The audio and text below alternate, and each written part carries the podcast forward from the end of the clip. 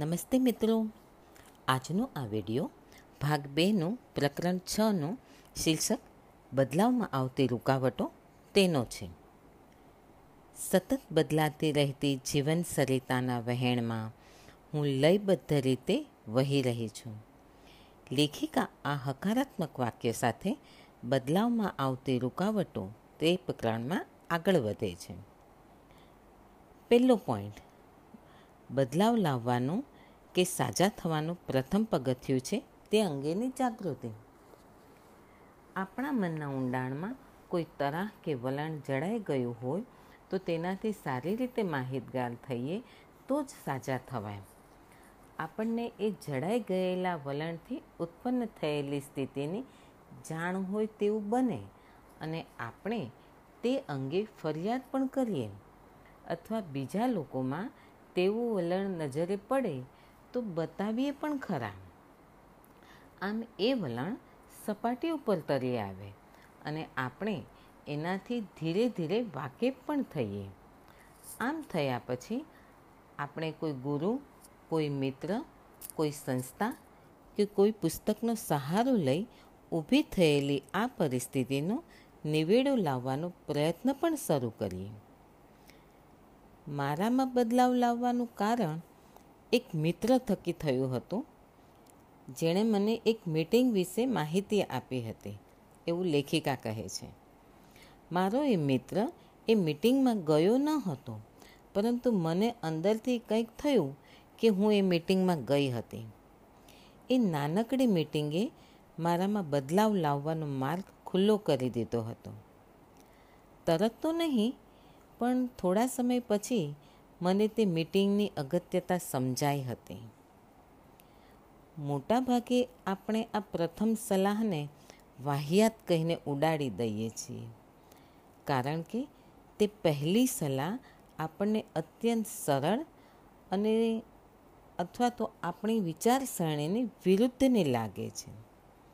આપણને તે સલાહ મુજબ વર્તવાની ઈચ્છા થતી નથી. આપણો વિરોધ અત્યંત મજબૂત હોય છે. આપણને તે પ્રમાણે વર્તવા સામે ચીડ પણ ચડે છે. જો આપણે એટલું સમજીએ કે સાજા નરવા થવાની પ્રક્રિયામાં આ પહેલું પગથિયું છે, તો માનજો કે આ પ્રમાણેની પ્રતિક્રિયા ખૂબ જ સારી કહેવાય. લેખિકા કહે છે કે, હું તો લોકોને કહેતી હોઉં છું કે બદલાવ લાવવાની પ્રક્રિયા તો ત્યારથી જ શરૂ થઈ જાય. જ્યારે તમે પોતે નક્કી કરો છો કે જીવનમાં બદલાવ લાવવો છે. અધીરાય એ બદલાવ લાવવાની પ્રક્રિયામાં રૂકાવટનું કામ કરે છે. આ રૂકાવટ વાતને સમજવાની અને તે પ્રમાણે બદલાવ લાવવાની હોય છે. જ્યારે આપણે એવો આગ્રહ રાખીએ કે બધું હમણાં ને હમણાં પૂરું થઈ જવું જોઈએ, ત્યારે ખરેખર તો આપણે સમસ્યાને સમજવા માટે પૂરતો સમય આપતા હોતા જ નથી, જે સમસ્યા ખરેખર આપણે જ ખડી કરી હોય છે. આમ જુઓ તો વાત સાવ સીધી સાદી છે. જો તમારે એક રૂમમાંથી બીજી રૂમમાં જવું હોય, તો એક પછી એક પગલાં માંડીને તે રૂમ તરફ જવું પડે. ખુરશી ઉપર બેસી રહી. તમે એવું ઈચ્છો કે તમે બીજા રૂમમાં હો, તો તે કેમ થાય? એવું જ આ બદલાવની પ્રક્રિયાનું છે. આપણે સૌ ઈચ્છતા હોઈએ છીએ કે સમસ્યાનું સમાધાન મળી જાય. પરંતુ તે માટે જે નાના નાના પગલાં ભરવાના હોય, તે ભરતા નથી. આટલે આવ્યા પછી આપણા માટે સમય આવી ગયો છે કે આપણી સમસ્યા કે પરિસ્થિતિ ઊભી કરવાની જવાબદારી સ્વીકારી લઈએ. લેખિકા એમ નથી કહેતા કે તમે અપરાધ ભાવ અનુભવો, કે પછી આવી પરિસ્થિતિ ઊભી કરવા બદલ તમારી જાતને ખરાબ વ્યક્તિ તરીકે જુઓ. મારે તો ફક્ત એટલું જ કહેવાનું છે કે તમારી અંદર રહેલી શક્તિને ઓળખો. જે દરેક વિચારને અનુભવમાં ફેરવી દે છે. ભૂતકાળમાં અજાણતા જ આપણે આ શક્તિનો ઉપયોગ કરી દીધો હતો. જેણે એવી વસ્તુ પેદા કરી જે આપણે અનુભવવા માગતા ન હતા. આપણે શું કરી રહ્યા છીએ? તેનાથી આપણે અજાણ હતા. હવે જ્યારે એ વાતની જવાબદારી આપણે સ્વીકારવા તૈયાર થઈ ગયા છીએ ત્યારે સમસ્યાથી આપણે વાકેફ થઈ ગયા છીએ અને એ શક્તિને સકારાત્મક રીતે જાગૃતિપૂર્વક કઈ રીતે વાપરવી તે શીખવા પણ તૈયાર થઈ ગયા છીએ. જેથી આપણને ખુદને લાભ થાય. લેખિકા કહે છે કે, ઘણી વખત મેં જોયું છે કે જ્યારે હું મારા દર્દીને તેની સમસ્યાનો ઉકેલ સૂચવું જેમાં સમસ્યાને જોવાની નવી રીત હોય કે પછી સમસ્યા સાથે સંકળાયેલી વ્યક્તિને માફ કરી દેવાની હોય, ત્યારે મારા દર્દીના જડબા સખત થઈ જતા હોય અને હાથને સખત રીતે અદબ વાળીને ભેડતા જોયા છે. ક્યારેક મુઠ્ઠી પણ સખત રીતે વળી જતી જોઈ છે. રૂકાવટ સપાટી પર તરી આવે છે. અને મને તે વખતે જાણ થઈ જાય છે કે જ્યાં ઘા મારવાનો હતો, ત્યાં ચોટ વાગી ગઈ છે. આપણે સૌએ કેટલાક પાઠો શીખવાના હોય છે. જે વાતો આપણા માટે મુશ્કેલ હોય છે, તેના જ પાઠો આપણે શીખવા માટે પસંદ કર્યા હોય છે. જે વાતો સરળ હોય છે તે પાઠ નથી બનતા. પણ એવી વાતો હોય છે જે આપણે જાણતા જ હોઈએ છીએ. હવે આગળનો ટોપિક. સમસ્યા અંગેની જાગૃતિથી જ પાઠો શીખી શકાય છે. જે અત્યંત મુશ્કેલ કામ તમારા માટે હોય અને તેનો તમે માનસિક રીતે સખત વિરોધ કરતા હો, ત્યારે સમજજો કે તમે આ પળે એક સૌથી મોટો પાઠ અનુભવી રહ્યા છો. આ મુશ્કેલ કામને તમે શરણે થઈ જાઓ. તેનો વિરોધ કરવાનું મૂકી દો. જો સમજવાનું છે, તે સમજવા માટે તમારી જાતને તૈયાર કરી દો. તો હવે પછીનું પગલું સરળ બની જાય છે. તમારા વિરોધને, તમારી આ રૂકાવટ તરફી વલણને બદલાવ લાવવા માટે વિઘ્નરૂપ ન બનાવતા. આપણે બે સ્તરે કામ કરી શકીએ છીએ. એક, વિરોધને રૂકાવટ તરફી વલણને જોતા રહેવું અને બીજું, અને છતાંય માનસિક બદલાવ કરતા રહેવું. આ સમયે તમારી જાતને નિહાળતા રહેજો અને તમે કેટલો વિરોધ કરો છો તે નોંધજો. અને પછી ગમે તેમ કરીને આગળ વધી જજો. હવે પછીનો ટોપિક વણ બોલાયેલા સંકેતો. આપણા કાર્યો મારફત આપણે આપણો વિરોધ વ્યક્ત કરતા હોઈએ છીએ જેના દ્રષ્ટાંત નીચે આપ્યા છે. વાત કરતાં કરતાં વિષય બદલી નાખીએ, રૂમ છોડીને જતા રહીએ વારે વારે બાથરૂમમાં જઈએ, મોડા પડીએ, માંદા પડી જઈએ, ઢીલ કરવાના નુસ્ખાઓ કરીએ, જેવા કે કંઈક બીજું જ કરવા માંડીએ, ખૂબ વ્યસ્ત છીએ તેમ બતાવીએ, સમય બરબાદ કરીએ. નજરને બીજી તરફ ફેરવીએ યા બારીની બહાર જોઈએ. મેગેઝિનના પાના ફેરવીએ. ધ્યાન આપીને વાત સાંભળવાનો ઇનકાર કરીએ. કંઈ ને કંઈ ખાધા કરીએ, પીધા કરીએ કે પછી ધૂમ્રપાન કર્યા કરીએ. નવો સંબંધ બાંધીએ અથવા તોડી પણ નાખીએ. કોઈ પણ વસ્તુ, પછી ગાડી, સાધન, પ્લમ્બિંગ વગેરે તૂટી ગઈ છે તેવું બહાનું કાઢીએ. હવે પછીનો ટોપિક છે ધારણાઓ. આપણો બદલાવ લાવવા સામેનો વિરોધ યોગ્ય છે. તે માટે આપણે કેટલીક ધારણાઓ રજૂ કરતા હોઈએ છીએ. જેમ કે, આપણે નીચે મુજબના વાક્યો બોલતા હોઈએ છીએ. એનાથી કોઈ રીતે કંઈ સારું નહીં થાય. મારી પત્ની કે પતિ આ વાત નહીં સમજે. મારે મારું આખું વ્યક્તિત્વ બદલી નાખવું પડશે. થેરપીનો ઉપયોગ ફક્ત ગાંડા લોકો કરતા હોય છે. મારી સમસ્યા માટે તેઓ મદદરૂપ થઈ શકે તેમ નથી. મારા ગુસ્સાને તેઓ સંભાળી નહીં શકે.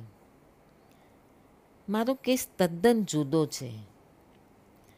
મારે તેઓને તકલીફ આપવી નથી. સમસ્યા તો આપમેળે જ ઉકલી જશે. આવું તો કોઈ કરતું જ નથી. હવે પછીનો ટોપિક છે માન્યતાઓ. આપણે કેટલીક માન્યતાઓ સાથે મોટા થતા હોઈએ છીએ જે બદલાવ લાવવામાં અડચણ ખડી કરે છે. આપણા કેટલાક ટૂંકા વિચારો આ પ્રમાણે છે. આવું પહેલાં થયું જ નથી. આ ખરેખર યોગ્ય વાત નથી. મારા માટે તેમ કરવું યોગ્ય નથી. આ આધ્યાત્મિક રીત નથી. આધ્યાત્મિક લોકો ગુસ્સે થાય જ નહીં. સ્ત્રી કે પુરુષ કોઈ આમ કરતું જ નથી. મારા કુટુંબમાં કોઈએ આમ કર્યું જ નથી. મારા માટે પ્રેમ નામની કોઈ ચીજ છે જ નહીં. હવે આ બહુ મોડું થઈ ગયું છે. આ તો થાકી જવાય તેટલું કામ છે. આ તો બહુ મોંઘી સારવાર છે. આમાં તો બહુ જ સમય લાગશે. હું આમાં માનતો નથી. હું આ પ્રકારની સારવાર માટેની વ્યક્તિ નથી. હવે પછીનો ટોપિક છે, બીજાઓ ઉપર દોષારોપણ. બદલાવ લાવવાના વિરોધ સ્વરૂપે આપણે બીજાઓ ઉપર દોષારોપણ કરીએ છીએ, જેના નમૂના નીચે આપ્યા છે. પ્રભુ આ વાત માન્ય નહીં રાખે. ગ્રહમાન રજા આપે, પછી જ આગળ વધાય. આ માટે યોગ્ય વાતાવરણ હજી નથી થયું. તેઓ મને બદલવા જ નહીં દે. મારી પાસે યોગ્ય ગુરુ, પુસ્તક, સાધન કે સ્થળ નથી. મારા ડૉક્ટર આ માટે મના ફરમાવે છે. મારા વ્યવસાયમાંથી મને સમય જ નહીં મળે. હું તેઓના અંકુશ હેઠળ આવવા માગતો નથી. એ બધું જ બીજાઓનો વાંક છે. પહેલાં તો તેઓએ બદલાવ લાવવો જોઈએ. જેવું આમ બનશે કે મને આમ મળશે એટલે હું કરીશ. તમે કંઈ સમજતા જ નથી. મારે તેઓનું દિલ દુભાવવું નથી. મારા ઉછેરની, મારા ધર્મની અને મારી જીવન ફિલસૂફી વિરુદ્ધની આ વાત છે. હવે પછીનો ટોપિક છે, જાતે જ નક્કી કરેલા વિચારો. આપણી જાત માટે આપણે જ નક્કી કરેલા વિચારો હોય છે, જે આપણા બદલાવ લાવવાના વિરોધ સ્વરૂપે વાપરતા હોઈએ છીએ. દાખલા તરીકે ઘણો વૃદ્ધ થઈ ગયો છું હજી તો હું યુવાન છું બહુ જાડો છું બહુ પાતળો છું બહુ ઠીંગણો છું બહુ ઊંચો છું બહુ આળસુ છું બહુ મજબૂત છું બહુ નબળો છું બહુ અણસમજો છું બહુ ચાલાક છું બહુ ગરીબ છું સાવ નકામો છું સાવ મૂર્ખ છું બહુ ગંભીર છું બહુ અકળું છું. કદાચ મારા માટે આ વધુ પડતું બની રહે છે. હવે પછીનો ટોપિક. વાતને ઢીલમાં પાડવાની તરકીબો. તે છે. બદલાવ લાવવાના વિરોધમાં આપણે ઢીલ કેવી રીતે નાખવી તેની તરકીબો વાપરતા હોઈએ છીએ. આપણે નીચે મુજબના બહાના કાઢીએ છીએ. હું તે પછી કરીશ. અત્યારે ને અત્યારે હું વિચારી શકું તેમ નથી. અત્યારે મારી પાસે સમય નથી. મારા વ્યવસાયમાંથી મારે ઘણો સમય ફાજલ પાડવો પડે. વાહ, ખૂબ સારો વિચાર છે. પણ તે હું કોઈ બીજી વખતે કરીશ. મારે બીજી ઘણી વસ્તુઓ કરવાની છે. હું તે અંગે આવતીકાલે વિચાર કરીશ. આ કામ પતે પછી હું મુસાફરીએથી પાછો ફરું કે તરત? આ કામ માટે હજી સમય પાક્યો નથી. બહુ મોડું થઈ ગયું છે કે બહુ વહેલું ન કહેવાય. આવા અનેક બહાનાઓ આપણે કાઢતા હોઈએ છીએ.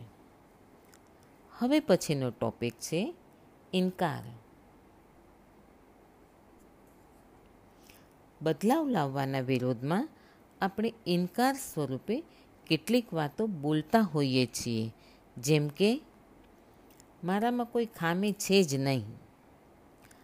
આ સમસ્યા અંગે હું કશું જ કરી શકું તેમ નથી. ગઈ વખતે તો હું સાવ સ્વસ્થ હતો. આમ બદલાવ લાવવાથી શું વળશે? જો હું આંખ આડા કાન કરીશ, તો આ કદાચ સમસ્યા અલોપ થઈ જશે. હવે પછીનો ટોપિક છે ડર. બદલાવ લાવવાના વિરોધમાં સૌથી મોટો હિસ્સો ડરનો છે. અજાણી વાતનો ડર. સાંભળો તેના કારણો. હું હજી તે માટે તૈયાર નથી. હું કદાચ નિષ્ફળ હોઉં. તેઓ કદાચ મને નપાસ પણ કરે. આ અંગે પડોશીઓ શું વિચારશે? આ અંગે મારા પતિ કે પત્નીને વાત કરતાં મને ડર લાગે છે.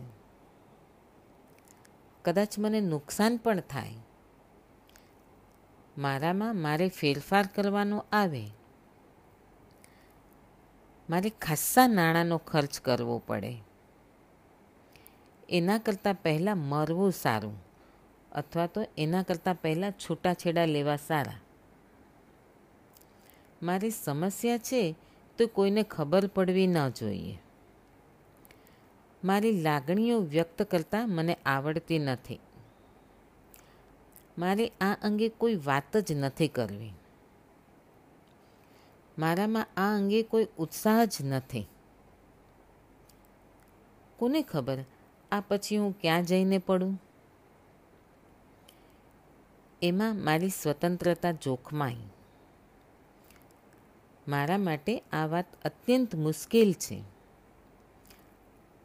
આ માટે મારી પાસે હમણાં પૂરતા નાણાં નથી. હું તે પછી સાવ સાજો નરવો ન પણ થાઉં. હું મિત્રો ગુમાવી બેસું. મને કોઈ ઉપર વિશ્વાસ નથી. હું આ કામ માટે એટલો યોગ્ય નથી. આ અને આવા અઢળક કારણોને આ યાદી ચાલ્યા જ કરે. શું તમે તેમાંની કેટલીકને જાણો છો? શું તમે એ જ રીતે બદલાવનો વિરોધ કરો છો? હવે નીચે કેટલાક દ્રષ્ટાંત આપ્યા છે. જેમાં દર્દીઓએ કેવી રીતે બદલાવનો વિરોધ કર્યો છે તે જણાવ્યું છે. એક મહિલા દર્દી લેખિકા પાસે આવી હતી. તે સખત દુખાવાથી પીડાતી હતી. ત્રણ જુદા જુદા મોટર અકસ્માતમાં તેણીની પીઠ, ગરદન અને ઘૂંટણને ઈજાઓ પહોંચી હતી. તેણીના કહેવા પ્રમાણે, એક અકસ્માત વખતે તેને જ્યાં પહોંચવાનું હતું તે માટે મોડી પડી હતી. બીજા અકસ્માત વખતે તે ભૂલી પડી ગઈ હતી. અને ત્રીજા અકસ્માત વખતે તે ટ્રાફિકમાં અટવાઈ ગઈ હતી. હવે પોતાની તકલીફો મને જણાવવી તેણીના માટે સાવ સરળ વાત હતી. પરંતુ જેવું લેખિકાએ કહ્યું કે, પહેલાં હું થોડી વાત કરી લઉં કે તરત તેણી બેબાકડી બની ગઈ. તેણીના કોન્ટેક્ટ લેન્સ અચાનક તકલીફ આપવા માંડ્યા. તેણી બેઠી હતી. તેના બદલે બેસવા માટે બીજી ખુરશી માગી. તેણીને તરત બાથરૂમમાં જવું પડ્યું. પછી તેના કોન્ટેક્ટ લેન્સ પડી ગયા. ટૂંકમાં એ બેઠક દરમિયાન હું તેનું ધ્યાન કેન્દ્રિત ન કરી શકી, એવું લેખિકા કહે છે. આ બદલાવ માટેનો વિરોધ કહેવાય. તેણી વીતી ગયેલી વાત ભૂલવા માગતી ન હતી અને સાચી થવા માગતી ન હતી. પછીથી લેખિકાને જાણ થઈ કે તેણીની બહેન અને માતા બંનેએ અકસ્માતમાં પીઠની ઈજાઓ સહન કરી હતી. હવે લેખિકાનો બીજો એક દર્દી જે એક્ટર હતો. તેની વાત કરે છે લેખિકા. તે એક્ટર દર્દી મસ્કરો શેરીમાં ખેલ કરનાર ખૂબ સારો કલાકાર હતો. તે બીજાઓને છેતરકામ કરવામાં એટલો હોશિયાર હતો, તેની બડાઈ મારતો, ખાસ કરીને સંસ્થાઓને તે હોશિયારીપૂર્વક છેતરતો. કશું પણ ચૂપકી દીધી ઉઠાવી લેવું, ચોરી લેવું, એ વાતમાં તે પ્રવીણ હતો. છતાંય તે સાવ કડકો જ રહેતો. ભાડું ચૂકવવામાં મહિનો મોડો પડતો અને તેનો ફોન તો કપાયેલો જ રહેતો. મેલા કપડાં અને અડસઠે કામ મળે તો ઠીક અને કાંઈ કામ મળે નહીં તો બેકાર. તેનું આખું શરીર દુખાવાથી તૂટેલું રહેતું અને તેને કોઈ પ્રેમ કરતો નહીં. એના મનમાં એવું વસી ગયેલું કે જ્યાં સુધી તેના જીવનમાં કંઈક સારું ન બને, ત્યાં સુધી તે છેતરપિંડી બંધ નહીં કરી શકે. ખેર એનું બાહ્ય વર્તન એવું હતું કે કશું પણ સારું તેના જીવનમાં આવી શકે જ નહીં. સૌથી પહેલાં તો તેણે છેતરપિંડી બંધ કરવી જ પડે. બદલાવ માટેનો તેનો વિરોધ એક જ હતો કે તે તેની જૂની ટેવ છોડવા તૈયાર નથી. મિત્રો, આ સાથે આજનો આ વીડિયો અહીં પૂરો થાય છે.